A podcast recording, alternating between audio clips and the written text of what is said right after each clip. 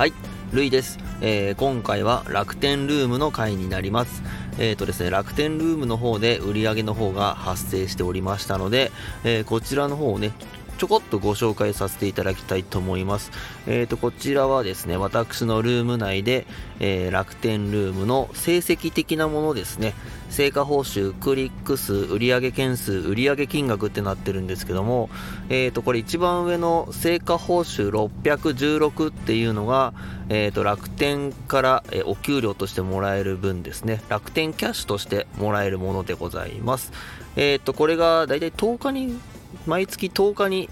えーポイン楽天キャッシュとして、えーと、ポイント付与されますね。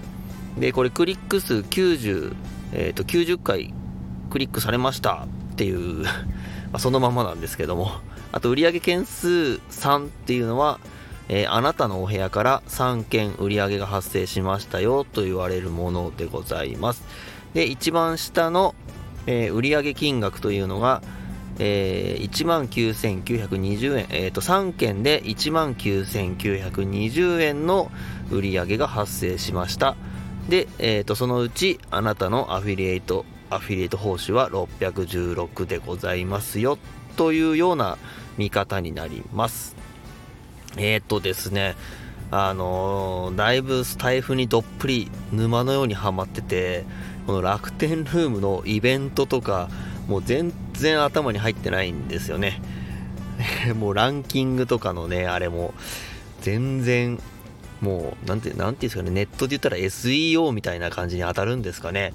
意外と毎日ランキングとかいじくって見てるとなんかいろいろ見えてくるものとか結構あるんですけど、もう、今は何にも見えないですね。なんとなく、えー、と毎日2これずつなんとか続けてるっていう感じなんですけども、まあ、そのなんとかながらにもとどうにかこうにか売り上げが発生してちょっとホッとしてるところですね。えー、とそれとですねよくあの本当は多分あの Amazon アソシエイトの方が、えー、とやってる人多いと思うんですよね。で Amazon アソシエイトと楽天ルーム両方やってる人も、えー、と結構たくさんおられます。ツイッターでは結構そっちの方が多いのかな？両方やってますっていう人がたくさんいますね。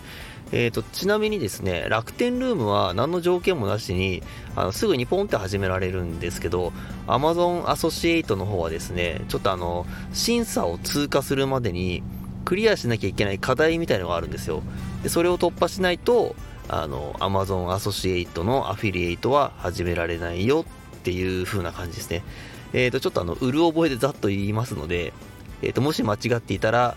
えー秘書ゆうさんに訂正してもらいたいと思います。えっ、とですね、Amazon アソシエイトはですね、